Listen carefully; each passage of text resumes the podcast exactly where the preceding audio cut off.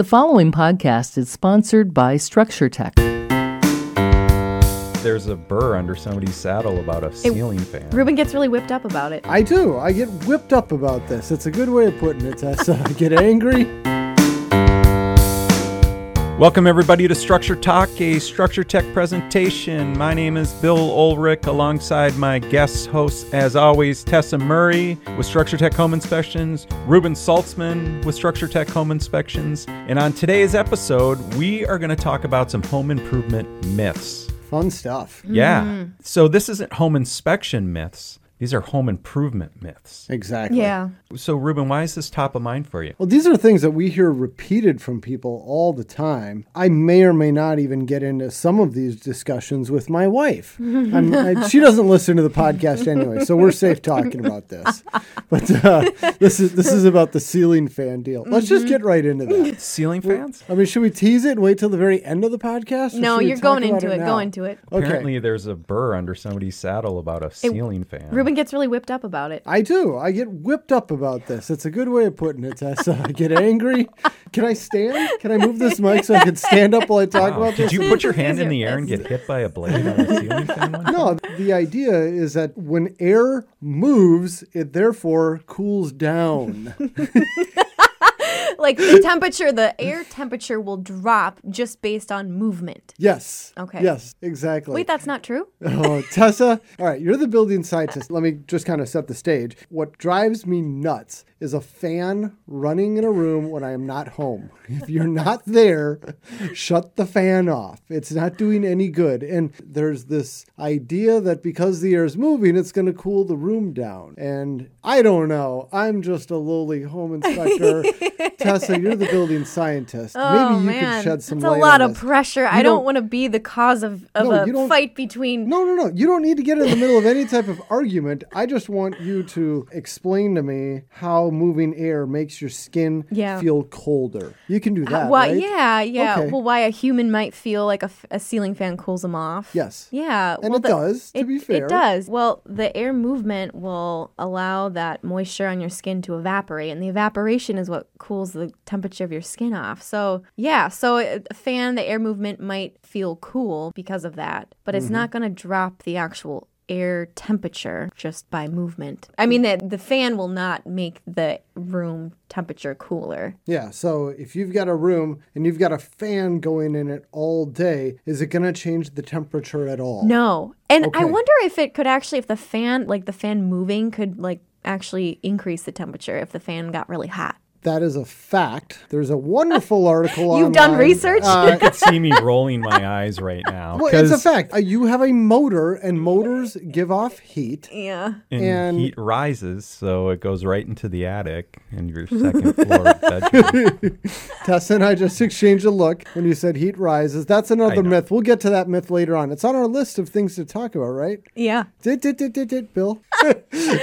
Uh, Your room's still going to be more comfortable with your fan running. while you're in it. Yeah. While you're in it. So the point is, when you're in the room, go ahead and turn your fan on. I mean, I love fans. Don't I get do me too. wrong. Just when I leave the room, I shut the fan off. It's just Yeah. like a light. I like lights too. Yeah, yeah. But once I leave the room, I shut it off. So, Reuben, can I ask you a question? Do you run your furnace fan continuously when you leave your house during the, the heating season? No, I don't run my furnace fan continuously at all. I have one of those Sense home energy monitors, and I've got kind of an older furnace. It's like, I don't know, maybe 18 years old, and I can see my power usage just skyrocket Oh, okay. when my furnace's blower fan kicks on. I mean, it's a lot. It's like 600 watts or something. Okay. What is okay. that in terms of dollars? Do you have you calculated that? When we take a break, I could check it out, Oh, and the yeah. Sense Home Energy app will tell me exactly what it costs course you can. per year. I've got it at my fingertips, but not yeah, yeah, I, not I don't have it committed to memory, but Yeah. so I can tell you, it does cost a fair amount of energy to keep that fan running.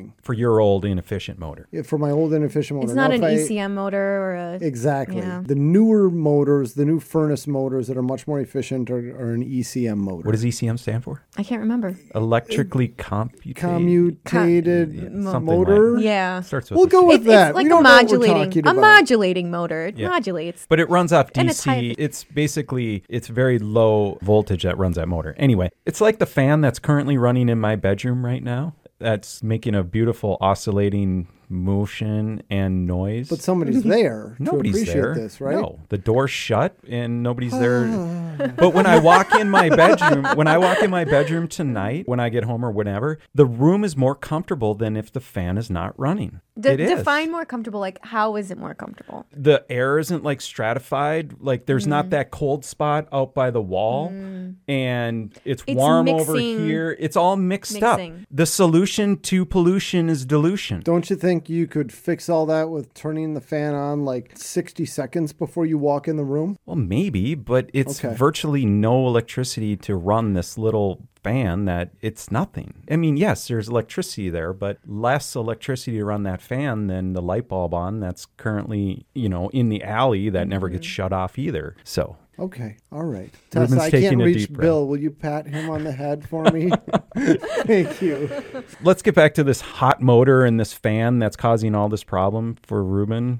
And No, it, it, it's not really going to warm up the room. But if you had a finely calibrated instrument, I mean, technically, it does add heat to the room. It doesn't remove heat, it adds it. okay, I'll agree with that. And we're talking about ceiling fans. So we're not talking about a little fan that runs off hardly any electricity. You're talking about a ceiling fan that's got a motor in that does heat up and it's not real efficient. Yeah, it's it's not really going to make any difference. I'm just saying technically that's what it's going to do. It's going to add heat, not remove it. Mm-hmm. That's all. All right, so everybody, we're talking about ceiling fans, not the little one I'm talking about. Okay, so now that Reuben is heart rate is up to about 240, we're going to take a, a rest here. We're going to step this. away for just a second. So let's get back into more myths here and see if we can get you going again, Reuben. Let's do it. Adding more insulation is always a good thing. Oh, that's going to get Tessa going, right? Yeah. You'd think that I'd be an advocate for that. Or you'd think that I, I would say that that can't be a myth, right? Working in the energy world for as long as I did, the solution is always add more insulation, right? But sometimes it can do more harm than good.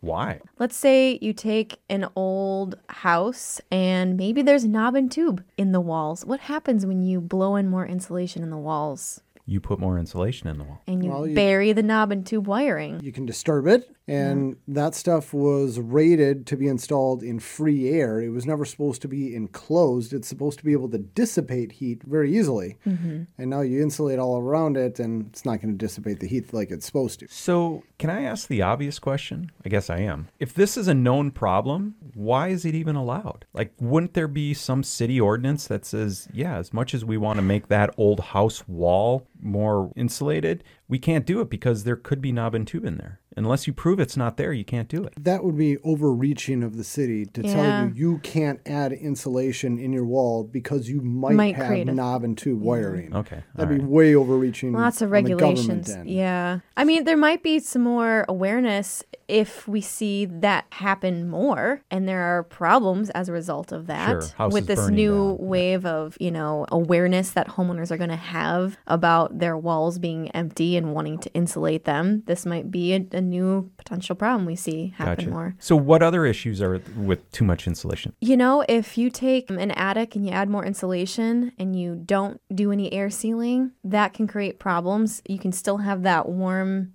air from the house that rises and leaks up through the attic bypasses and then all that moisture and that warmth will condense on the roof decking even more because when you add more insulation now the attic temperature is going to be colder than what it used to be before because you've just got a thicker you know thicker blanket between your house and your attic and so that attic temperature will be even colder so a colder surface is going to have more potential for condensation on it So, what what does leak through then? can create more issues yeah So you get these like Frost. microclimates. yeah, you can get frost in your attic. You can you can have enough frost build up that when it does warm up outside, that frost will melt and people get raining attics. And also too, if you blow in a bunch more insulation, you don't install proper chutes at the eave to allow for airflow to come up from the eave into the attic, you can actually block off that airflow too. So if you have an insulation contractor come out and they just blow in a bunch of insulation, they can prevent that attic ventilation that you once had. So mm-hmm. it can create some issues. Yeah, not only that, but I've done a lot of an attic inspections for people, just troubleshooting inspections, figuring out why they've got ice dams or frost in the attic after they've already added, Added- all the insulation. Yeah. Because it's like all of a sudden, and they say, I never had any issues until I had this insulation added. Now it's worse. It's just like what Yeah, you're talking yeah. about, Tessa. And the big challenge here is that now it's just about impossible for me to find these bypasses because they're like, yeah, I wanted R60.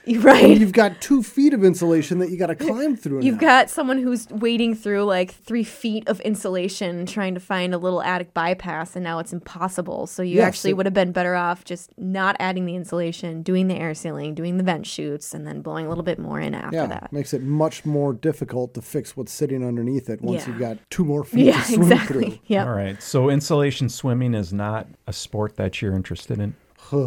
It's Moving on miserable. here. Yeah. All right. So myth number, we'll, we'll call it three. All houses should have high efficiency appliances or furnaces. Okay. Well, well Oh. heat Oh, plants. furnaces, high Yeah. efficiency furnaces. Yeah, well, in theory, it sounds like a great idea. You're installing a furnace that's more energy efficient, so you're going to save money, right? And Yes. Heating and, and all of that. But if you have a high efficiency furnace, it's in, and it's installed where both the intake and the exhaust pipe are ducted directly to the exterior, to the outside, And that's like nine out of ten. Nine out least. of ten. Yep. Then that the whole dynamic of how your house works is going to change. The pressures in the house, the air quality in the house. So old furnaces would use air from the room, air from the house for combustion. So that provides this like natural air exchange in your house. As your furnace uses that oxygen and uses that air, more fresh air from the outside gets pulled in through combustion air intake or gaps in the building envelope, and it you know reduces the pollutants in the house. Right. It eliminates the moisture in the house. It eliminates smells. You've got this natural air exchange happening when the furnace runs. But you put in a high efficiency furnace and you have an intake and exhaust pipe directly connected to the furnace. Now that furnace is pulling in air directly from the outside and it's exhausting air to the outside and it's not using any of the air from the house or any of the air from the room. So you're not getting that natural air exchange. So I've seen a lot of people where it's standard house and they had an old furnace and they replace it with high efficiency and now all of a sudden they have all this condensation on their windows in the wintertime that they never used to have or they complain about smell sticking around in the house longer than they used to or having air quality issues or mold problems and it's because they put in a high efficiency furnace and it changed the whole dynamic of the house. So just simply upgrading to a high efficiency furnace is not always a good thing to do. I mean, we like high efficiency furnaces. Yeah. But the heating contractor needs to be an HVAC AC. contractor. Heating, ventilating, air conditioning. Yeah, it, it's building What- science. Wait, Tessa, I'll slip in our joke here. What happens when you eliminate the V? You have a, Heating contractor? a hack. when they're not Please considering direct the all ventilation. comments Oh, to gosh. Reuben at I thought you knew that one. I've Sorry. I never thought heard you of were gonna that. Finish No, the it's a joke new for one. me. Sorry, Reuben. I left you hanging there. But Okay. but I mean, really, it's not saying that high efficiency furnaces are bad. It's just realizing that upgrading from an older furnace to a new furnace can can impact air quality and moisture in a house, and so you need to think about the big picture. And maybe you need to install another bath fan, or you need to install an HRV or an ERV system, or something else to provide some sort of ventilation for the house. Gotcha. All right. I think we have time for one more here before we cruise on off to a break. But new windows will pay for themselves. Myth number four new windows will pay for themselves. Oh my gosh. And this is the, the hack window salesman's tack, where they tell people you need new windows over time, you know, after five, ten years, whatever. They'll pay for themselves with all the energy savings. And that's just the biggest lump of Crap. Crap. We'll go with that. Th- that's the worst salesman's tack they use because it's it's completely garbage. There's absolutely no way a window will ever pay for itself, no matter how many years you have. Mm-hmm. It's I mean, It'll it's- take a lifetime to see a return on investment in terms of energy, yeah, you energy savings. You won't even break even. No, I mean, you look at what Windows, how much energy they lose. They do lose energy. they do. but you upgrade all of your windows and you're not you're probably not even going to see a difference in your energy bill maybe a little bit Maybe a little. but not a lot Here's the thing you're going from, you know, a standard window. Let's say you've got a single pane window. Maybe that's an R1. And, you know, and that's the measurement for how resistive to heat transfer a material is. So, an, an R1 is very low resistance, which means you're going to have a lot of heat loss through that glass, right? Now, let's say you spend thousands of dollars and you upgrade to a double pane gas fill window. Now you've got an R3. so you multiply the surface area from an R1 to an R3, and you know that's say you're saving R2 right over a certain surface area, and now you spent thousands of dollars. How long is it going to take to see that return on increasing the percentage of R value by two percent? Yeah, and It's- considering how much of your wall do these windows actually make up? Yeah. I mean, what are you changing? And just to be clear, when you're saying R value, I mean that's a number everybody knows. Yeah. For for a window, they technically have a different term. Yeah. Called a U value. value. Yep. Thank and, you. And when you say thousands, I mean typically it's not thousands per window, but I mean we're talking tens of thousands Yeah. when you redo a house. all of the windows. I mean, if you really want to save money on energy, remove that window and don't put a new window in. Make it a wall and insulate it to an R20. Yeah, There you go. That's your energy Hey, honey, savings here's right your new there. bay wall. I hope you enjoy it. exactly. It's a good term. Yeah. No, but if you want to save on energy, it's like Yeah. go for the low hanging fruit. Right. I mean, if you if you have Yeah. single pane windows and you, you want to take the the low option, put on storm windows. Storm windows, yeah, I mean, that's going to give you the biggest bang for your buck on a single pane window. But Tessa, when was the last time you inspected a Minnesota home with single pane windows, or have you ever? Yeah, there's a lot of old houses in Minneapolis or St. Paul that might still have a single pane window, but most of them have a storm window on the outside. I mean. Which single pane without a storm. Okay, without a storm, hardly ever. Yeah, Yeah, and with that storm, it, it behaves just like a, a double pane window almost. Yeah, almost. it's it's not as good as a Not- sealed gas yeah. double pane, but it's not a huge difference. Not a huge difference, no. Yeah, there's still right. there's still big holes in your insulation. Yes, wall, exactly. Insulation enclosure. Yep. So that's not low hanging fruit in the energy savings world. Up, upgrading from a single pane to a double pane Gotcha. is low hanging fruit, but the other stuff would be adding an attic insulation, upgrading Air your sealing. furnace, air sealing, things like that. Those Gotcha. are the easier ones. All right, we're going to take a quick break, but when we come back, we're going to finish out this list of home improvement myths. You've been listening to Structure Talk, a Structure Tech presentation. Hi, everybody. Bill Oelrich here with Structure Talk. Are you a DIYer? You want a great place to go get DIY information? Check out thefamilyhandyman.com. This website is full of videos, full of information, full of tips. It's like a DIYer's dream. The guys over at Family Handyman have tested just about every single item inside of a house. On their website, there's tons of videos, there's tons of content. Check them out. They're a great resource for any DIYer. Welcome back, everybody. You're listening to Structure Talk, a Structure Tech presentation. My name is Bill Oelrich alongside Tessa Murray and Reuben Saltzman. And on today's episode, we're running through some home improvement myths. Gets this group pretty wound up. Well, at least the two to the left of me. So let's jump into this. The Home Energy Squad is going to show up at your house, and I'm not sure if that's like a thing. A home energy people, we won't call them the squad, the people come out, and they're going to bring a bunch of CFL light bulbs with them. Is that a good idea? Do they bring CFLs anymore? They've probably moved on to LEDs, right? Probably. When I was I doing hope. that, we used to use CFLs, but that was a while ago. Mm-hmm. I think they've gotten rid of those, hopefully. Why, hopefully? What's wrong with this CFL? Reuben? Well, it was a transition technology. They never meant for CFLs to be a permanent thing that people were going to be using, and, and CFLs for anybody, everybody knows what that is, right? Compact, fluorescent, lights. The spirally looking ones. Yeah, the spiral bulbs. We all know what those are. And some of them were really crummy, where you'd flip it on and it'd take like a minute for the light to really It'd warm flicker up. for a while. And It'd be dim and eventually it'd brighten up over time. Th- those were just kind of a transition technology. They were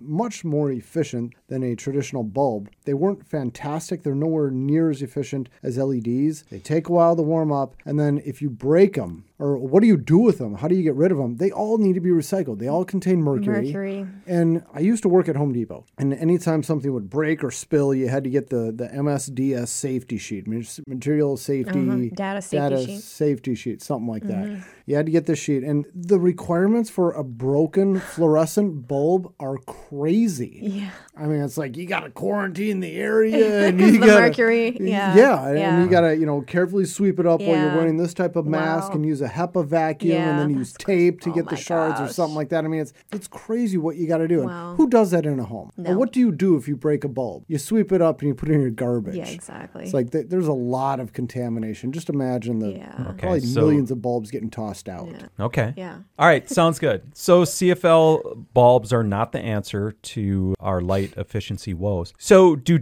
dimmers actually save electricity or save energy? I don't know. It's a couple raised eyebrows and nobody knows. So we're going to move on. Who cares? All right. So the most controversial issue of the day, heat rises. Tell us about heat rising and why is that a home owner improvement myth, Tessa? Well, it's not heat that rises. Warm air will rise. Warm air is less dense. So, as it rises, the cold air is more dense. It will fall and push the warmer air up. So, it's this kind of this convective loop happening. Is that what is happening by those old single pane windows without a storm on them? Is it a heat rise and fall thing going There's a couple different things happening probably what you're feeling if you if you feel like cold next to an old window. Yeah, are they drafty or are they I something think else? that well, a lot of times they are yes. So you can actually have like if there's let's say it's a windy day, maybe maybe you're feeling some of that air leaking in through. So that's one thing. But you can also have that basically as you know as the warm air cools down, it'll fall, and so when that air hits the window, it's going to cool down, it's going to fall. So you might get a little micro looping, convective looping right next to a window, but you're also going to have like radiant heat loss to a window. You're going to lose your own body heat to that object mm-hmm. and it's you're going to feel like it's cold because of that. So you could have convection and radiation and all those things happening by a window that makes it feel cooler. just switch it a little on the topic of convection. I wanted to bring up something. There there was a q&a topic that we never got to on one of our past q&a sessions where somebody had asked about ghosting. And, mm. and this is where you go into a typically it's an older home and you look at the ceiling and sometimes even on the walls and you can see little dark marks of where the wall studs are or where the roof trusses are you can see this little It's like a little shadow. Yeah, yeah, it's like a little shadow. And people have asked, what is that all about? Tessa, you want to take this one? Sure. Well, where you have that wood framing, you don't have as much insulation like as you do in the wall cavity next to it. So that spot, you're going to have a lot more heat loss happening through that wood framing than you do through the cavity that's insulated. And it's called thermal bridging when you lose heat through that framing member. So when it's really warm inside and cold outside, you're losing that heat through that framing and that spot becomes colder than the area around it. So it's more likely to have condensation form on that cold spot. And if you've got like soot or dust in the air, like if you burn candles or or whatnot, mm-hmm. then that can stick to those cold surface, that cold surface area. Yeah. You've got the framing member. So you can actually get this outline of where all the framing is on your exterior walls or your your ceiling if it's a cold spot because there's no insulation there. So, does this indicate a problem with the house? It indicates an area that doesn't have any insulation. A lot of times it's an area where you can't really easily get to and you can't insulate it. And I wouldn't say it's a problem at all. God. Yeah. All right. Would It's you ju- say it's, it's- a problem? No. Yeah. There's a difference in temperature between It- two yeah. surfaces Yep. or two It's materials. just building science. Yeah, That's it's it. it's heat loss basically, and there's not a whole lot you can typically do to improve it in a lot of older houses. If it's happening kind of at the corner where the wall meets the ceiling, those are spots you really can't get into and add more insulation. If it's happening, you know, in a spot where you can get more insulation, well then you can you can fix it. Yeah, I'd say what, what you could do about this is uh, wash your wall. there. now you don't burn see it anymore. burn oh less my candles. goodness. Th- Now we're going to have a robust this conversation about something. Wash your wall? What are you talking about? Y- Just you should take just a rag and wipe off the marks. That's it. That's all. It's never going to look clean after you do that. You need to paint it. Oh, stop it. Yeah. Yeah, actually. Okay, you're I, right. I'm going to challenge you to go home today after this and wipe down your kitchen wall and see what it looks like after you're done. All right, I'll take pictures. You will be painting the wall tomorrow. Oh, you just had that painted too, Reuben. You may not want to do it right in the kitchen. Choose a All right. basement wall. Okay, I'll check it out. All right, so that's going to be a wrap on this. You've been listening to Structure Talk, a Structure Tech presentation. We'll catch you next time. More information on how we can provide you with the right information about your home before you buy or sell, contact us at structuretech1.com.